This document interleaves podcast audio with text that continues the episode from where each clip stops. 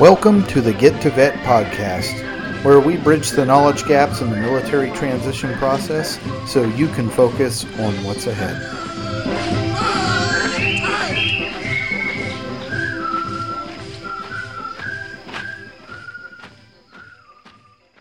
Hey, Get to Vet listeners, this is Mike. And now for my personal disclaimer. Although I am active duty military, I'm not an official spokesperson of the United States Navy. Any of my views expressed on the Get to Vet podcast are based on my personal experience. Thanks for listening. Hey there, Get to Vet. Trevor Maxwell here on this beautiful uh, Virginia morning. And with me, as always, Mike Riggs. And this is going to be one of my uh, favorite topics. We're going to talk about some uh, great stuff about retirement. We got a great guest today. Um, it, I, I, think this is going to be a, a really informative episode. Y'all need to listen up yeah, because we talk a lot about you know what's the stuff outside of the official um, you know DoD provided uh, transition resources, and so we were like, you know, it's maybe it would be a good idea to talk to some folks who who have the inside track on what those official uh, resources do for people. And you know one thing i was really impressed with i always look at stuff around transition and I came across the Soldier for Life uh, website, which I thought was awesome. Um, we don't have anything like that for the Navy that I've seen. And so it reminded me of a, a conversation I had with our guest today, Mark Overberg. Uh, he and I had chatted, I don't know, probably a year ago. I think you had reached out to me on LinkedIn and you were like, Hey, you know, I see you posting all this stuff about alternatives to survivor benefit plan and VGLI. And I think we talked for like a, it was like an hour or an hour and a half. But um, I, I wanted to have him come on the show today. So that's our guest, Mark Overberg. I'll let him introduce himself. Oh, yeah. Hey, listen, uh, Trevor and Mike, I really appreciate you having me on your podcast. Uh, yeah, so my name's Mark Overberg, and I'm the director of Army Retirement Services in the Army G1 headquarters department of the Army. So, in a nutshell, what I do for the Army is I'm the Army program and policy guy for preparing 30,000 soldiers to retire every year and then to take care of 1 million retired soldiers and 250,000 surviving spouses.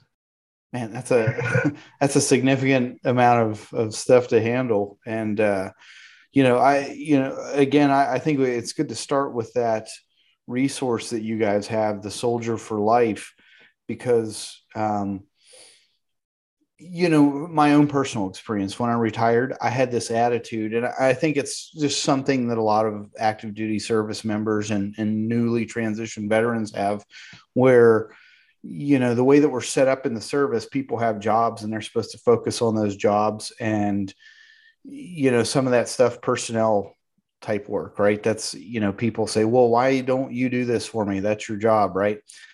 My attitude has shifted over the last few years to where it's like hey you need to own this yourself right? You need to take charge of this. You shouldn't be asking why isn't somebody else doing this for me you should be saying how do i do this for myself? And that's just kind of you know based off of my experiences over the last few years. I think that that's the way that we should be getting people in that mind frame to do that.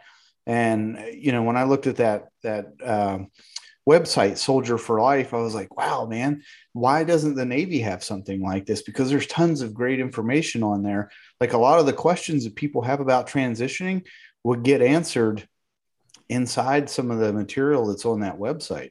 Yeah, the uh, Soldier for Life program was actually created by then the Chief of Staff of the Army, General Odierno, back in 2012. Uh, and, and then we built the Soldier for Life website from there. Um, and at that time, my office was merged in with a brand new office that General Odierno had created, the Soldier for Life office. Um, and so we, we cooperate on a lot of things. And so they've got a part of the website, and I actually maintain the website. So it's a place for resources for anybody who is either transitioning or retiring. Uh, and so uh, the idea is to put the resources there for whenever anybody's ready for them. Yeah, Odierno is a. I, I like him. He's a good dude. I I met him uh, my second Iraq deployment when he was the commander there. Um, always, I you know, it seemed like he was one of those flag officers that uh, you know, I never met anybody that didn't really like him a lot, and uh, I was like, oh wow. So it doesn't surprise me that he was he was the guy that does that. So, but what are you know some of the big uh, big things that you guys handle on there? So uh, let me uh, parse it a little bit. Um, so my my side is the retirement services side. So I'll talk. A, I can talk a little bit about the other side, um, but I won't go into a lot of detail. I'll leave that for the for those folks. But um, the uh, there are different parts to transition. Um, there is uh, employment. There is education. There is health and wellness. Um, and so the Soldier for Life office has folks who are specialists in each of those areas to uh, to get into the issues and then to uh, to provide that material out through the website and through uh, other visits. Um, the retirement services part, um, when you come there, you can see that we break it out into a, a variety of areas, but primarily there's a retirement planning part and then a post-retirement part. Um, and so the um, the idea behind Soldier for Life, actually, to, to be honest, one of the big reasons that General Odierno created the program, yeah, he had to, at that time had two two challenges. Um, one is he had a lot of goodwill from outside DoD that wanted to help hire vets, uh, and so he needed some some ability to manage that he couldn't obviously handle it all himself. Uh, and so that was part of the reason he created the office. The other part was at that time, back in 2011, the Army was paying, you know, the services pay unemployment compensation. I don't know if you know that. So when, when a service member gets out, and if they don't get a job and they apply for unemployment, the service is the one that pays that. Uh, so in 2011, the Army paid $515 million in unemployment compensation, a half a billion dollars in one year. And then, mm-hmm. then the problem with that is the that money is the same money coming out of the operations and maintenance account that pays soldiers' salaries, pays for their training, pays for their equipment, TDY, all those things. And so money that we have to give to the states for unemployment compensation is money we can't spend on soldiers and, and the families and their training and their equipment. So so that's why he created the program, and that's what the, the website was built to do. I remember uh, one of our earlier guests, uh, Matt Quick. He's a retired Army Sergeant Major. Worked at I don't know if you ever worked with him because I think he he worked at uh, headquarters there for a while. But we he talked about that. He's like, yeah, that was kind of the genesis of the DoD Skill Bridge program was to help alleviate you know some of that uh, yeah, the Army's got a, its own counterpart. Of course, we have to have a different name. It's the Career Skills Program. Uh, but uh, yeah, the Army has that as well and develop other transitioning resources like uh, credentialing assistance uh, so that people can use what we call transition assistance funds to develop, to receive those credentials that'll help them find employment afterwards. So now we're going down, we're going down the track I said we weren't going to go, but uh, um, so let's let's try to steer back into into my lane. Yeah. Talk about retirement. Sorry. So I do have to tell a General Odierno story. When I worked up on Capitol Hill, they would play some of the uh, committee hearings because sometimes we would have to staff members, the member that we work for, and we have to staff them in committee hearings.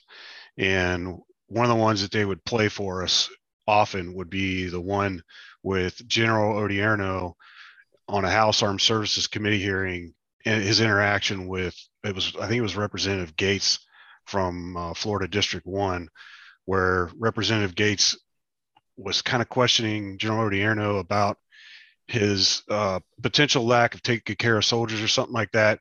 And needless to say, it lit a fire under the general, and he fired back with both barrels, and it didn't turn out the same way uh, that I think the the uh, the member thought it was going to work for him, and the chairman actually let it continue instead of normally the chairman would have stopped it or it would have told the general to put him in, put himself in check. But I think the the chairman thought it was such a bad thing going. He just let the general continue. It was an it was it's an inspirational thing to see and watch how the general really let him have it about how he was taking care of soldiers because I think he is such a passionate man and, a, and such a great servant leader on how he, he did take care of soldiers and I think he continues to do so and his legacy continues. Yeah, absolutely. Uh, he was uh, sort of a visionary leader with respect to that, and uh, you know we uh, really enjoyed it. I hated to see him retire, but uh, you know we all have to do that. If if uh, if we're all successful, I mean that's what we lead to eventually is retirement. Yeah. So I, I know you, you said you wanted to get back on track. Um, I'll you know let you continue on. Um, but uh, real quick too. So one of the things that I thought was really neat uh, that the arm that the we had talked about before is like the army actually has um, paid employees that are dedicated to that to the you know I think you guys call them retirement service officers. Yeah, absolutely. Uh, that's something that's I guess a little different than the other services. The army puts a little more resources into this, um, and and we can talk about the reasons for that. Uh, but uh, yeah, so the Army has at most Army installations, not everyone, uh, so some of the smaller ones, they don't have it, but most Army installations, both in the US and abroad, um, we have what we call retirement services officers. and those are predominantly, uh, they are government civilian employees. some of them are retired uh, soldiers themselves. Uh, we even had a retired sailor at uh, years back up at uh, Fort Drum, New York, who was the RSO. Um, but uh, so they're they're uh, government civilians mostly. There are a few contractors. Uh, I think Fort Eustis, Mike is is actually a contractor.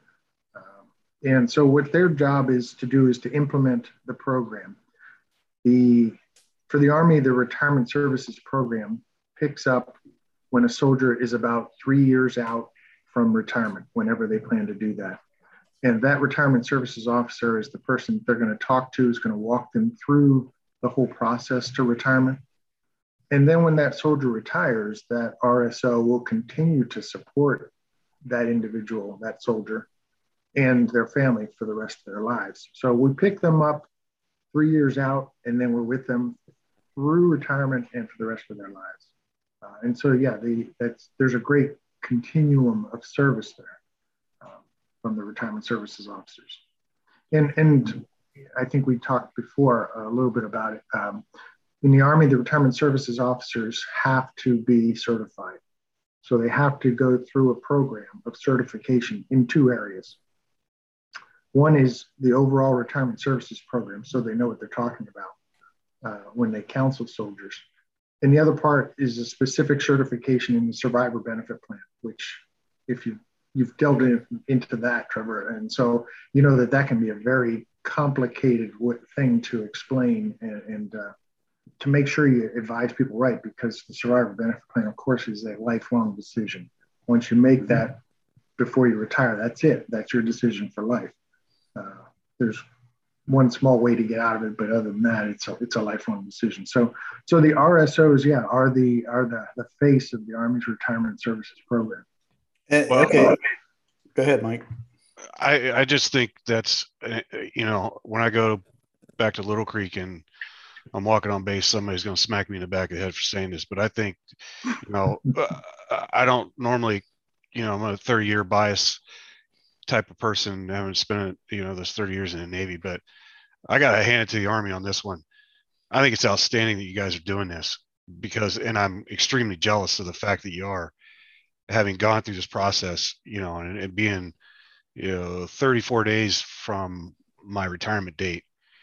I, you know, probably by the time we air this, I'll be, you know, a couple weeks out, but it, it would be great to get on to get the you know the, the navy on board with this I, I think you know the fact is that especially from a you know when we look at it from the 20 year plus types of folks we you know you come in and you're you're institutionalized via a drill sergeant or OCS or the academies or wh- whatever, and you're you're you're you're brought into this organization, you know, the military, and then depending on how you exit and when you exit, you know, but the 20 year mark, and and in in the case of the of the you know the Navy, I think, um, we're, we don't do we we we do as best as we can, but I don't think we do as well as we should. As far as like mentoring, what it seems to me is what you guys are doing is a solid job. Someone paid and dedicated to mentor soldiers on their way out, and then once they're out, the Soldier for Life program, they have a mentor for life. They have that program that's established, that's there, and so you know it's it's such a time of anxiety for someone to include me to do this period of transition where you don't know what you don't know because you've been inside the fence for so long and especially during times like these where we've been at war for 20 years and you've been focused on and like trevor and i's case we, we were eod techs you know so we were a lot of times focused on just living you know and so and we finally made it through um now it's like okay we live now what you know? And then you develop a certain set of skills of your leadership and uh, you know all the uh, risk management and we get you know trevor and i have have uh, you know degrees and things like that. And then when somebody finally opens up the front gate you really don't know what's out there. And there's so many options and trying to figure out what to do. But having someone a paid mentor who's certified qualified and knows what to do i think is just it's outstanding. And i and i really think the other services really need to get behind what you're doing and hats off to y'all you know this is probably a good opportunity to explain why why do you do that why does the army do that and uh, the easiest way to explain that is the is the soldier for life mindset. So when you leave the army, you know we believe that you are, and we we kind of borrowed this originally from the Marines, but we've expanded on. Uh, we believe you are a soldier for life, um, and we believe that if we do a proper job of transitioning you back to civilian service after three years or after 30, you're going to be the Army's advocate wherever it is you go and whoever you talk to. Um, the in terms of retirement, um, I I talk about the Army's retired community as its as the Army's fourth component. So obviously, the Army has three main components everybody knows about: active duty, Army National Guard, and Army Reserve. What we don't really talk about is the unofficial fourth component, which is the retired community. And it's interesting that the we have a million retired soldiers. We have a million soldiers in uniform. So the armies combined, if you count up the Guard Reserve and active duty, we got a million soldiers. So the Army's retired community is as large as its uniform in uniform community. And so the, the idea there is that the retired community is an asset for the Army. Um, and if we take care of them, if we transition them well, and then we take care of them in retirement, we're going to be able to uh, help with a couple things. Um, we, we say that uh, retired soldiers have a mission statement, uh, and it's called Hire and Inspire. We made it easy on, on, on folks like me to remember that. Um, so it's an easy talking point. Uh, the hire part, what we want retired soldiers to do is to help veterans get jobs, not just Army veterans, but any veteran. Uh, to help veterans, you know, if they can hire them, obviously hire them. If they, they can refer them to job openings they know of, make connections, mentor them, all those kind of things. That's going to be good for the Army. The, uh, the inspire part of the mission statement actually is broken out into two parts. Um, the first part is to inspire America's youth to join the military as we did. You know, by setting an example, by talking to them, explaining what their Army career did for them so that they can understand. And, and a lot of times, you know, recruiters, Army recruiters are generally younger soldiers. Uh, they look closer to the, the folks they're trying to recruit. Old, old for old people like me, you know, they're not necessarily going to listen to. But the people that retired soldiers can talk to that can help with that are talking to coaches, teachers, parents who have questions and may or may not, you know, want to talk to a recruiter, maybe talk to somebody who's been there and has had a career and can explain it, someone that looks like them. Um, so there's that. That's the one part of the hire. Uh, expire. Uh, excuse me. That's one part of the uh, inspire. The second part of inspire is to inspire Americans. There's a there's uh, you may have heard the term civil military divide in in the United States, there is the military and there is civilians. And over the last, well, I'll give you some statistics. In 1960, 40% of all American males over the age of 14 were veterans. So 40% of all American males. So everybody knew a veteran. It was their brother, it was their father, their uncle, uh, their neighbor, everybody knew a veteran. That was in 1960. 40%, almost half. That's because we were coming out of World War II, we are coming out of Korea. And so there were lots of veterans. In 2020, there are only 7% of Americans, all Americans, because now we count female veterans. There weren't many female veterans back then. Um, so now only 7% of Americans are veterans. So Americans really don't encounter veterans very often. And so what we want here is, is retired soldiers to tell their Army stories. They have to help us bridge that civil military divide and explain to Americans what it means to be in the service and, and the benefits of service and to translate some of the things that they're seeing in the news. So the, the you know, by acknowledging who they are using that Soldier for Life logo, either the lapel pin or on the bumper sticker, I self-identify as a soldier for life, that opens up conversations with Americans. And so part of the, uh, the second part of Hire Inspire is to inspire Americans to understand and to trust their military. I used very similar data that you just used to help explain why I thought the suicide rate was so high today than it was you know, it, back in the four, I used, I went back to the World War II era, post World War II era, when there were so many veterans back then walking around, and you could walk down Main Street America and you could find so many folks that understood it, you know, what it was like to go through what you went through, and and you went and played sports, or you were in a motorcycle club, or you were in the American Legion, like my grandfather, and then the Shriners, and so on and so forth, and they had that common bond. Whereas nowadays, when people you know they they leave the front gate of Fort Bragg and they go to you know middle of, of Kansas, they they lose that connection and they they have no one and they feel like they've lost their belonging and they have no connection anymore.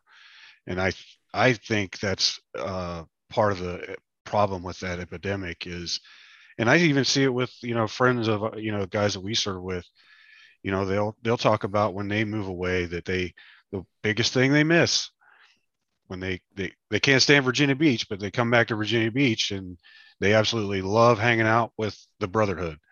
You know, and, and then they complain about Virginia Beach. They can't stand Virginia Beach and they want to go back. But it's the one thing that they miss where they're at is the fact that they just do not have that and they don't have people that understand what it's like to have that.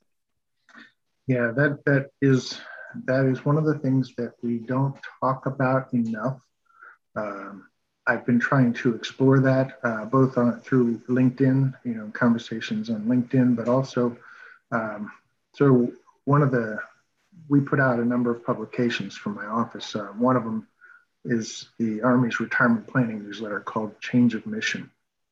And I'll explain to you how we came up with that name.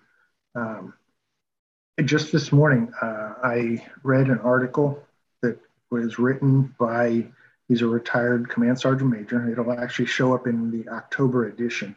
He submitted his his article. It's a column we have in that newsletter called Lessons Learned.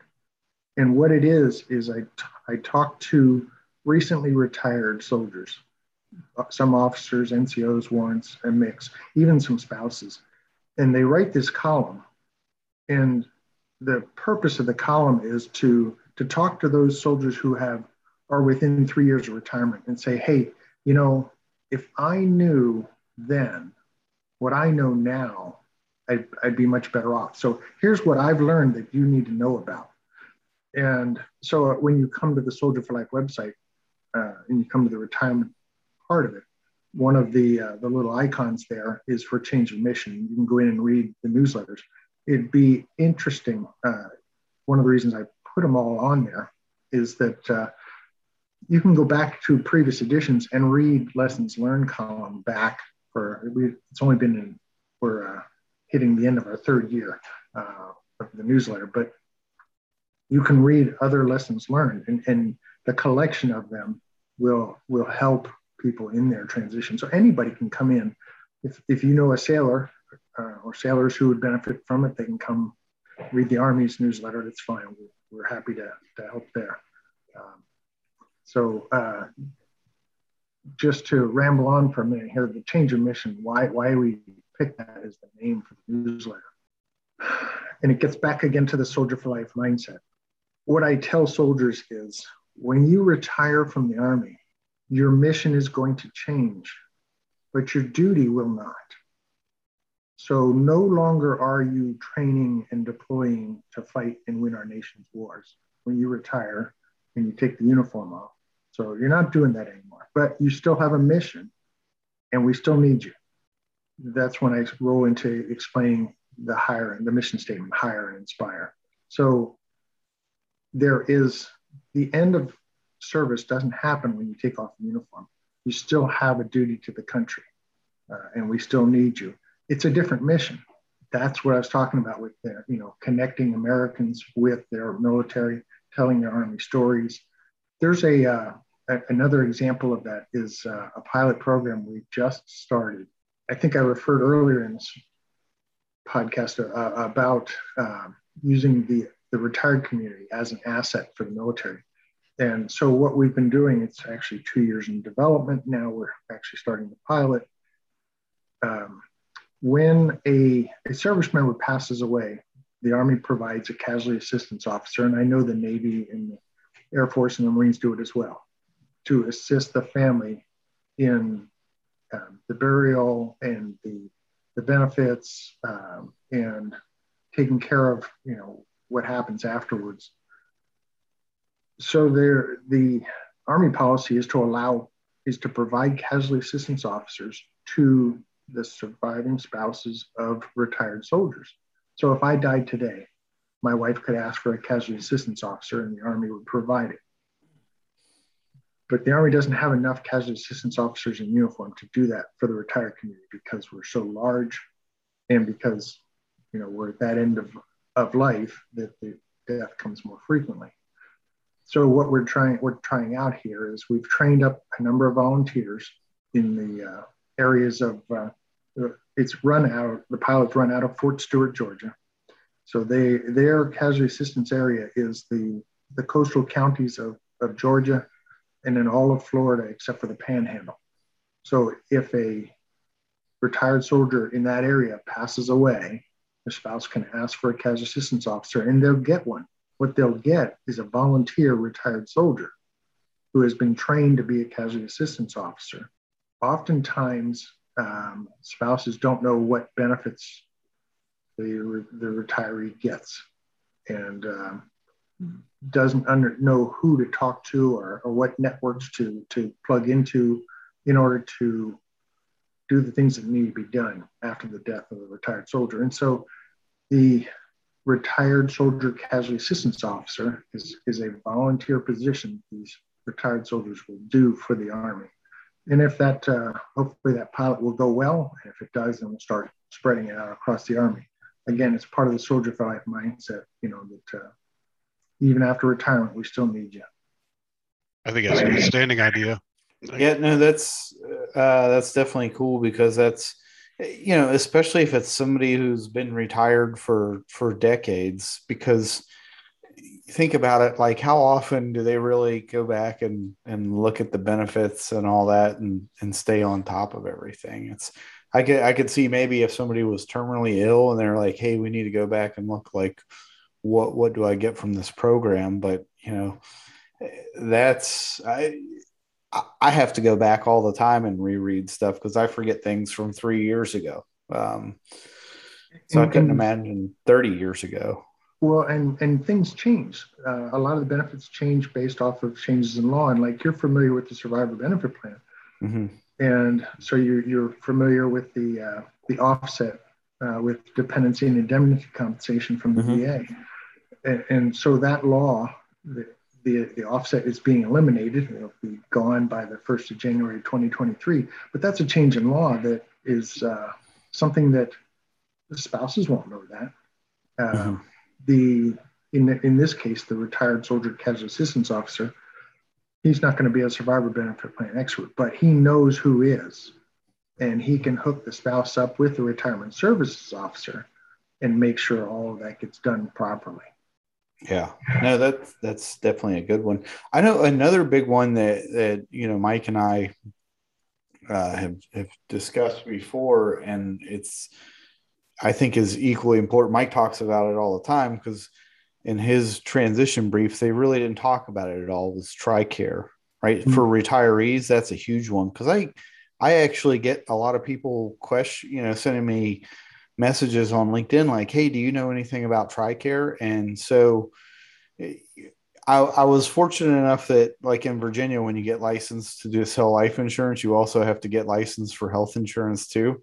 So I'm I'm knowledgeable on health insurance. I don't work in that, but that helped me along with kind of putting together some some material on TRICARE. Um, however, you know, not everybody gets that right. So um, a lot of folks it's just you know they retire without ever really knowing about it. They just say hey yeah call this person here. They'll do everything tell you everything you need to know. And and there's there are some potholes along that uh, path that retiring service members should know about. And, and in the tricare one um, one of the uh, misunderstandings is what the law allows um, so just because you retire doesn't mean that there was never actually you'll hear this in veteran circles i was i was uh, promised health care for life. That's true. You were promised health care for life if you retire. Um, but what, what they don't remember is the the last part of that sentence. The last part of that sentence says on a space available basis so if you, so let's say you retire and you live uh, uh, outside of a military treatment facility, and you think I'm going to go in there and get care for myself and my spouse because you're a retiree, that doesn't that doesn't mean you will. It's up to the commander of each military treatment facility to determine who he can see in the retired community. So he may not see any retirees at all, or he may see a limited number uh, of them. And so, yeah, that that is a uh, it is a challenge. So I, will give you a personal uh, situation. That happened to me. As I was retiring, I went to this MTF and I said, "Hey, you know, I'm retiring," and they said, "Yeah, well, that's great, congratulations, but you can't come here." You can't be, my family was being seen there. I was seen at a different clinic. He said, you can't come here and, and your family has to go. And I said, why? Because we don't have the capacity here to take care of retirees and their families. So I said, okay, fine. Um, and I asked my wife to start calling doctors in our local area to, to set up TRICARE coverage with them. And one of the challenges she found was every single doctor she called said the same thing. Um, I'm sorry, but we're taking no new TRICARE patients. And so doctors don't necessarily have to accept TRICARE. And many times they don't because the payment rates are less than what they get from commercial uh, health insurance. And so Yeah. There are potholes, and and so knowing uh, knowing those things um, is important. There's some potholes for the res- the um, reservists and National Guardsmen as well uh, when they transition. So yeah. Yeah, I could go into a whole hour of TRICARE. That's the oh, I, me too. That's the same thing here at Portsmouth Naval Hospital. Um, you know, they were like, "Hey, you, uh, you know, I had to go get um, uh, what do you call it, an update on the my uh, CPAP. I had to do a follow up, mm-hmm. and they said, "Yeah, we don't we don't see retirees anymore. Um, you you have to go, especially me because I was uh, TRICARE Select instead of Prime."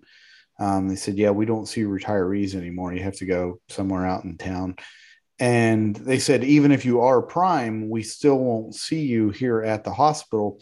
So, you know, Mike and I were talking about this, and I had found out because there's a guy that lives down the street from me. He's a retired Navy captain who was a doctor, worked at Portsmouth. He said, Yeah, TRICARE actually has uh, clinics like off base, like out in town. And we found out there's one right down the street from us in our neighborhood. Um, but again, you know, I called there and I was like, Hey, I saw that you guys did this. And they said, Well, we only see patients who are enrolled in TRICARE Prime. Um, but I was like, Oh, okay. so, you know, my, my wife's doctor, um, I got into her office only because my wife was already a patient there. They said, like, yeah, had your wife not already been a patient, we wouldn't have accepted you. And I was like, all right. so. so. so, that brings up a great point. Uh, in, in the retirement preparation, uh, you know, people, um, soldiers sometimes say, you know, that uh, they just don't understand how much time it takes to prepare to retire. And when I tell them you want to spend 24 to 36 months doing this, um, they're like looking at me like I have two heads. Um, there are a lot of things that they, that they don't they don't know. Uh, potholes or things, decisions they have to make and if they procrastinate, then they're either not going to know it and miss that decision, or they're going to make a poor decision because they haven't gathered the information that they need. Especially when you start looking at that survivor benefit plan and that life insurance piece, and whether you're going to go and you're you're going to not go with survivor benefit plan, you need to really be ahead of that because if you're not and you start doing the VA stuff and that ball starts to get rolling and then you know the the whoever you're dealing with outside of the survivor benefit plan starts dragging their feet and you know covid hits and those things don't get processed fast then the next thing you know you can find yourself behind the eight ball or completely denied and then you're left with just survivor benefit plan and th- that's what you get you have one option yeah. Yeah, and you know, VGLI you can always get VGLI, but that's mm-hmm. expensive, mm-hmm. and the older you get, the more expensive it gets. VGLI is a good option for people who can't get commercial life insurance. And so, you know, timing of all these things and sequencing them, it, it takes. that's that's part of what in the Army the retirement service officers are trained to know is how to to help coach along and sequence it. So I'm gonna I'm gonna make a quick plug here and this anybody can do this, any service. If you come to the Soldier for Life website and you come into the retirement portion, you click on retirement planning, what you'll see there, uh, amongst other things, you're going to see the, the U.S. Army Retirement Planning Guide. Uh, and if you open up into chapter two, it lays out from 36 months to retirement the things you should be thinking about and doing in, in, in a process to get you there. So, and that's a PDF. Anybody can download it. Yeah, that's that's cool. I'm gonna have to get. I've I've looked through it before. I didn't read the whole thing, but uh, yeah, I, that's like what Mike was saying. Like, if you're looking for that stuff, you know, you should be planning that two years out because you know you, you, know the whole thing about private life insurance is you have to qualify for that right and and that's based off of how old you are and how healthy you are so if you wait to do it because you saw somebody on a Facebook group or something like that say, no, you just wait till you're six months out. That's terrible advice because now you're also at the same time, you're also getting all this new stuff put into your medical record. And, um, you know, it's, it's two things that are, they're not, that don't mix well together. So sure, but yeah, that's good. So uh, yeah, and I unfortunately I have that a lot. Like as I'm, you know, people that that call me and say, "Hey, I'm looking for alternatives to this stuff." As we go through that process of of seeing what they qualify for, it's like, "Hey, yeah, I'm sorry, man, we we can't get you qualified for anything because." You know, really, what it came down to was they waited too long to go through that process. Um, and so it's, you know, I hate, I hate it like when I can't help somebody with that, but I mean, that's, that's the thing. That's why I always try to tell people like, do that sooner than, than what the Facebook groups tell you, because honestly, it's like, if you don't work in this work in this particular industry, you don't see all the stuff that happens and can go wrong.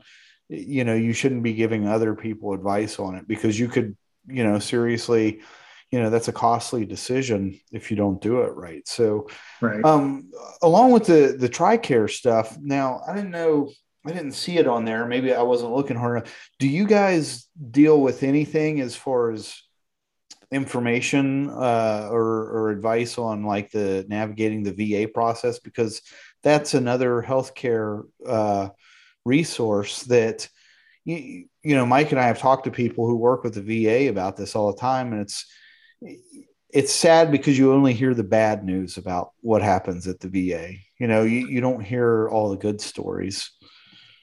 Yeah, the the VA has uh, gets sometimes unfairly a bad rap. Um, the we do talk about uh, the VA part in, in, probably the biggest thing for in terms of retirement planning um, is we strongly encourage soldiers who are retiring to use what's called the, the, the VA's benefits delivery at discharge program, where they apply for VA disability compensation while they're still in active duty, and they can apply, you know, 180 days out. Um, so that is supposed to uh, ease and speed up the transition, and they're if they are eligible for compensation that should start up shortly after they retire. Um, it's a longer process if you apply after retirement. So, so we try to to get them. All of that is sequenced. What you just referred there is is this is part of why you have to sequence events because you're talking about when do you apply for VA disability compensation? Well, if I want to do that, you know, 90 to 180 days out from retirement, you have to sequence that with when you get that retirement physical done, and you got to sequence that for when you apply for commercial life insurance.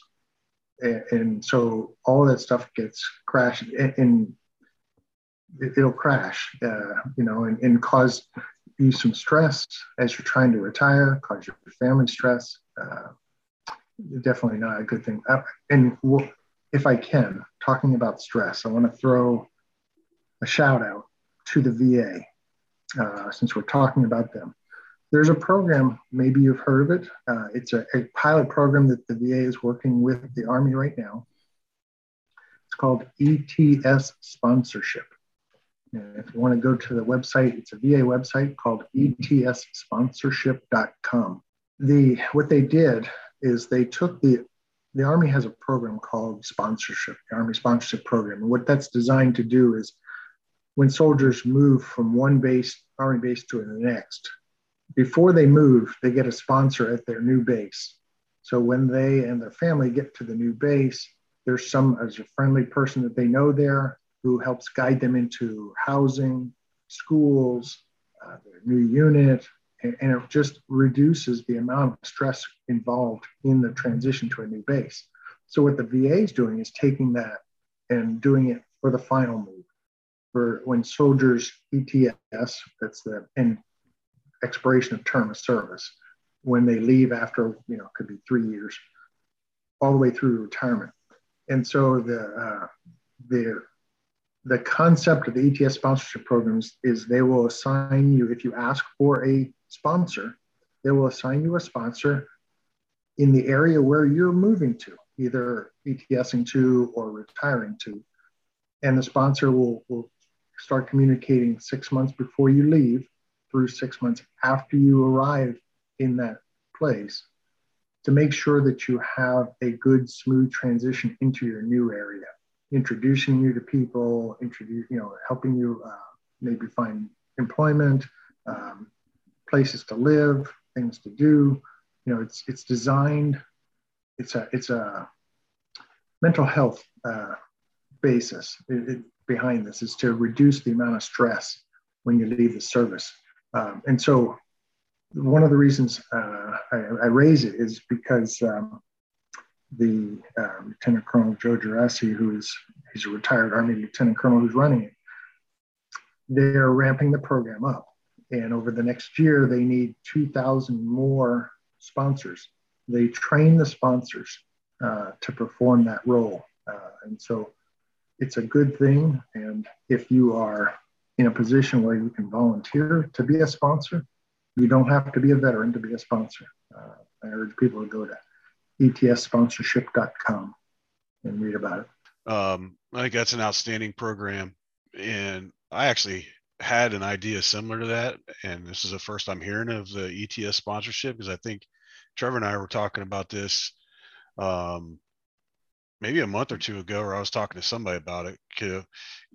Some type of mentor or finding a mentor on the way out. And this is, you know, this is a, you know, a mentor on the way out, formally assigned, you know, via the VA through this program. And uh, that's awesome. I, I'd absolutely sign up to, I'm not out yet, but I, you know, come October 1st, I'd absolutely sign up to do this. I think that's awesome. That'd be another great way to give back to the community.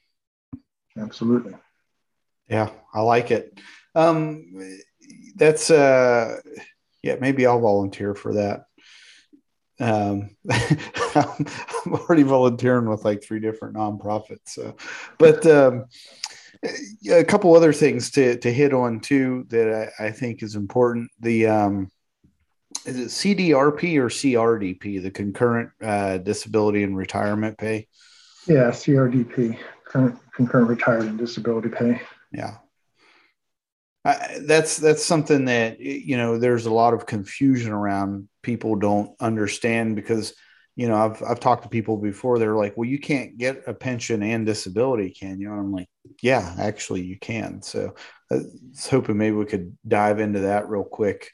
Sure. Um, the for CRDP, the, the, there's a couple, two hurdles and a couple particulars to know about. If you want to uh, read more about it, first off, you can go to the My Army Benefits website and go into the benefits, the federal benefits uh, fact sheets, and there's a, a long explanation of it. Um, so, and it's my Army benefit. You can Google My Army benefits and you'll get it. Um, but it, you, the couple particulars are you have to be retired and collecting retired pay to, to be eligible for it.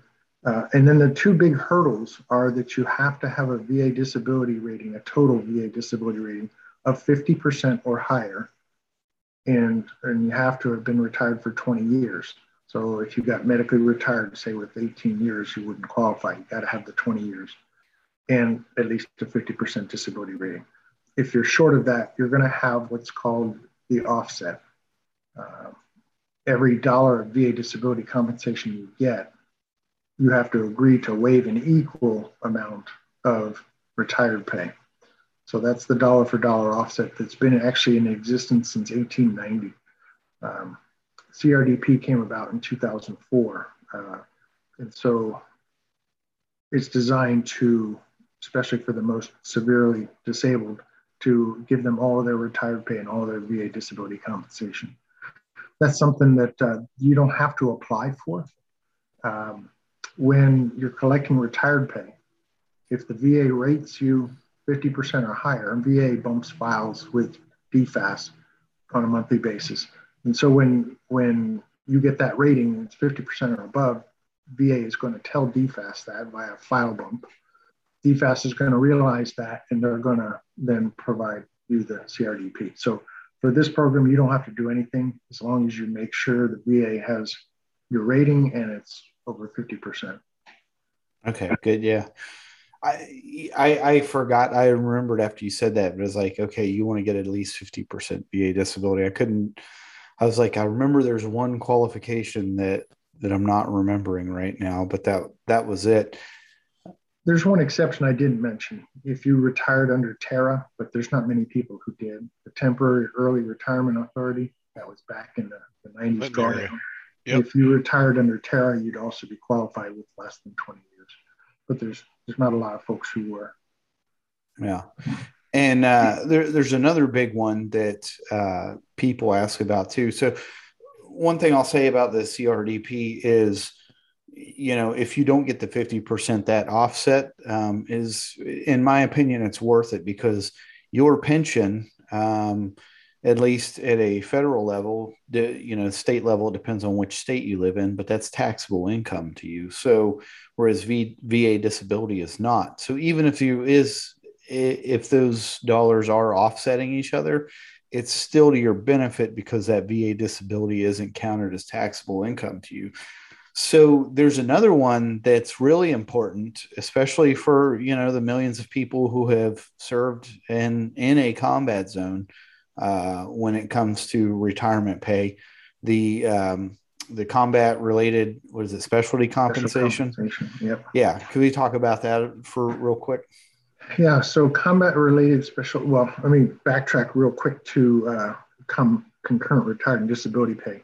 Um, the conditions that are factored into that are any service connected conditions. So sleep apnea through uh, losing a limb, everything is covered under that. So under this one, concurrent, uh, excuse me, uh, combat related special compensation. This was actually created in 2002 uh, by Congress, and it's designed to help people who uh, are incur disabilities related to combat. And so the thing to know here is that there, there are slightly different hurdles and different categories. Um, it is only for um, combat related disabilities, and those fall into four broad categories. So if, if your disability or your condition was something that actually happened in combat, it would be covered. If it was as a result of uh, training for combat. So to give some examples, let's say uh, you uh, got your kneecap shot in, in combat. Okay, that would be covered. If you were training for combat, you're training to deploy, to go to combat, and you wrenched your knee during the field training exercise, uh, and that eventually became a service connected disability, that would be covered. If you uh, injured yourself through a, uh, a, hazardous duty, so something like you guys, EOD techs, you're receiving hazardous duty pay for that. There are other folks, uh, folks on um, diving and scuba duty, parachute duty, anywhere thing where you're getting hazardous duty pay if you incur an injury through that. So in my case, paratrooper, you know, everybody hits the ground hard um, and you mess your knee up on a jump. Okay, that gets put into your records. That would be covered because it's uh, hazardous duty. And then the fourth broad category is called instrumentalities of war. So anything we use to fight wars or do training with, uh, if that causes an injury. So a, a, prime example of that would be Agent Orange. If you had a disability caused by Agent Orange, that would fall into this program. And there's lots of those. So if you have something that falls in one of those four categories, um, then, then what you have to do is you actually have to apply. This isn't automatic. You have to apply. And it's kind of like you have to apply to your branch of service. So you guys would have to apply to the Navy. I had I would have to apply to the Army. And I actually did do this. I do this is one of my benefits you have to apply and you have to provide the medical records that show that it falls into that category and what, what the issue is. It's, in some ways, it's, it's, somewhat similar to what the VA does in terms of reviewing records and determining disabilities. Uh, and so the branch of service is the one that pays us. Um, you actually get paid by DFAS under this program. You have to have at least a 10% disability. So it's a lot lower threshold than CRDP, which was 50%, 10%, and you have to be collecting retired pay to get to get CRSC. The good thing about that that's that's not taxable income now. Absolutely. Like whenever that comes in. So, you know, on Right. top of some of the other state benefits like the the real estate personal property tax exemptions and you know education benefits that are through the states like that's a you know we talk about that all the time on here too is like people don't take advantage all the time or they don't even know about some of the benefits that their state has They don't, and and and that actually, um, there was a Congress passed a law back in 2010 in the National Defense Authorization Act to cause. Uh, so the Army's response to that law was to create the thing called My Army Benefits, uh, and that is it's a consolidated benefits website. We I run that, and I also run my Air Force benefits for the Air Force. And it's a consolidated benefits website which tells you all your benefits in one place. So, because every state and US territory taxes things differently, that's a great place to go. So, what I would ur- urge people to do is to go into My Army Benefits. Up in the menus in the top is a thing called Benefit Library. You click on that, it'll give you three options federal fact sheets, state fact sheets, and resource locators go into the state fact sheets and click on your state and read the pages of, of uh, information that your state provides you that you may not be aware of. Like, for example, Texas, everybody knows they're veteran friendly. Well, they've got uh, the Texas Land Grant Program, which is a great thing, uh, which I can't really all explain here, but you can go into the fact sheets and read about it. Um, interesting that, uh, and I've been doing this actually on LinkedIn. Uh, three states recently have changed their tax laws or completed it uh, to stop taxing retired pay. Arizona this year has, has stopped taxing retired pay. Utah has stopped tax, re, taxing retired pay. And Indiana on the 1st of January will finish its four year phase in and it'll stop taxing retired pay. These things change all the time. So that's what the value of My Army benefits is. Um, the fact sheets are updated annually. So any changes in laws are there. Yeah. And I, you know, I, I tell folks all the time, don't let that be your one uh, factor, determining factor for whether or not you're going to live somewhere when you retire, because when you look at it from a whole package. So one guy we had on here, one of the early guests, Jose Nicola, he he works with the Navy Wounded Warrior Program. He lives in Chicago because of his VA disability rating. He saves fourteen thousand dollars a year on his personal property taxes. Mm-hmm. I mean, mm-hmm. like that's that's oh man, that's you know, he's like, I wouldn't be able to live in this house if I had to pay the because that's you know, you're looking at twelve hundred dollars extra a month on a house payment with that. Right. So. And, and and you have to know about these. So so that's the purpose. That's why Congress created the law. So that anybody can go in and figure out what there's what their benefits are. Yeah. It's not hidden. I remember another conversation uh, that we had had. Um, you had you had said something about you don't like um, you don't like calling retired soldiers retirees. Why is that? Um, so yeah, I, I don't, uh, and there's there is a reason for that. Uh, there's a couple reasons, uh, but it's actually let me say this: it is in so I'm the proponent for an Army regulation about the retirement services program. And in there, it actually says it as Army policy that we will refer to them as retired soldiers, not retirees. And the, the concept behind that is when you retire, we're not going to take the title soldier away from you and call you a retiree. You know, that you're not, you're something less than a soldier now that you've left.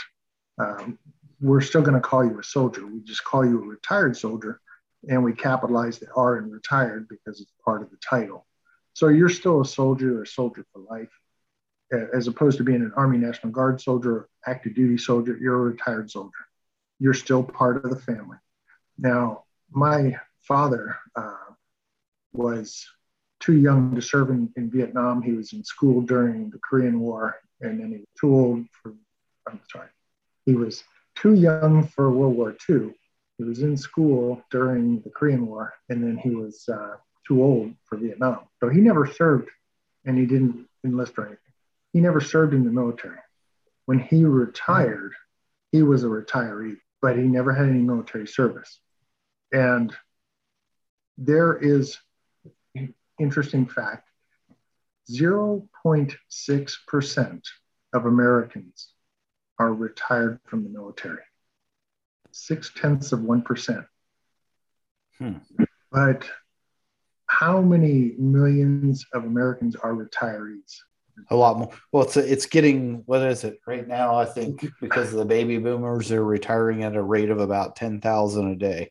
Yeah, we're, we're, we're graying of America, you know, and and so there are lots of retirees out there, but there's a select class that devoted a career to defending the country, and their title is soldier, sailor, et cetera. You guys can can talk to the Navy about that. But so the Army wants to call them retired soldiers because they are, and because we talked before, they still have a mission, and so uh, they're still soldiers. Yeah, we don't call them retirees. One other thing I wanted to do. I know you said you like to play stump the chump, so I'm gonna I'm gonna have a go at it. All right, let's see if I can if you can stump the chump. The extraordinary heroism benefit. The that's the benefit uh, for the Medal of Honor and the Distinguished Service Cross. Um, the extra 10% on retired pay if you are awarded one of those uh, those medals. It's actually lower than that. Um, yeah, it goes one below Silver Star, I think, also. Yep. Uh, actually, mine got approved for a Bronze Star with a V on it. Interesting. I've not yeah. heard that. It, I always thought it was the top three. So, well, it's if you look at, you know, it's uh, for the Army, it's Title 10 of the U.S. Code, Section 3991. Not that I, you know, prepared for that. for the Navy, it's uh, Title 10 of the U.S. Code, Section 6330. But it, it states uh, it has to be the request has to be submitted to either the the service secretary. So for the Navy, it's Secretary of the Navy. For the Army, Secretary of the Army.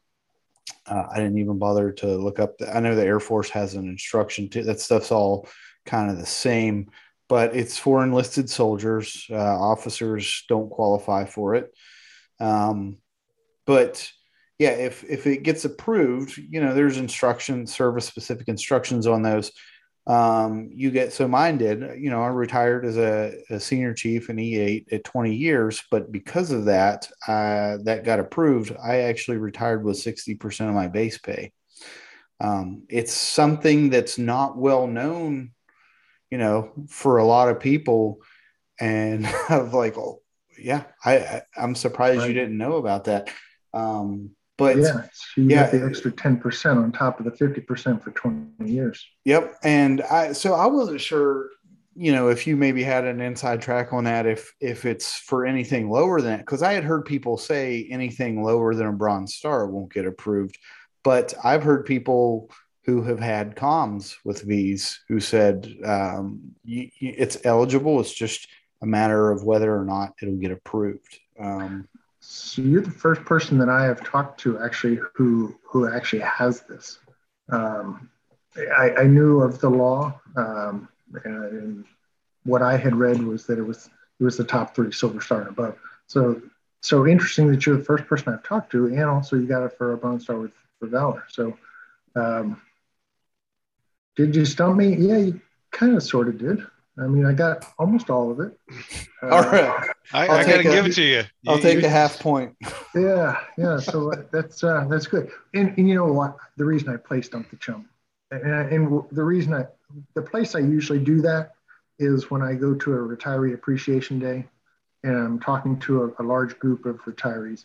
Um, and, and there it's multi-service. So I use I do use retirees there when I'm talking to a group of Navy, uh, Army, mm-hmm. Air Force, Marines, uh, all in one. I play stump the chump with them, and the reason I do that is because I started it when I first started doing it, doing this business. One because uh, I don't like to be wrong, uh, and number two is it, it was it was a way for me to always remember.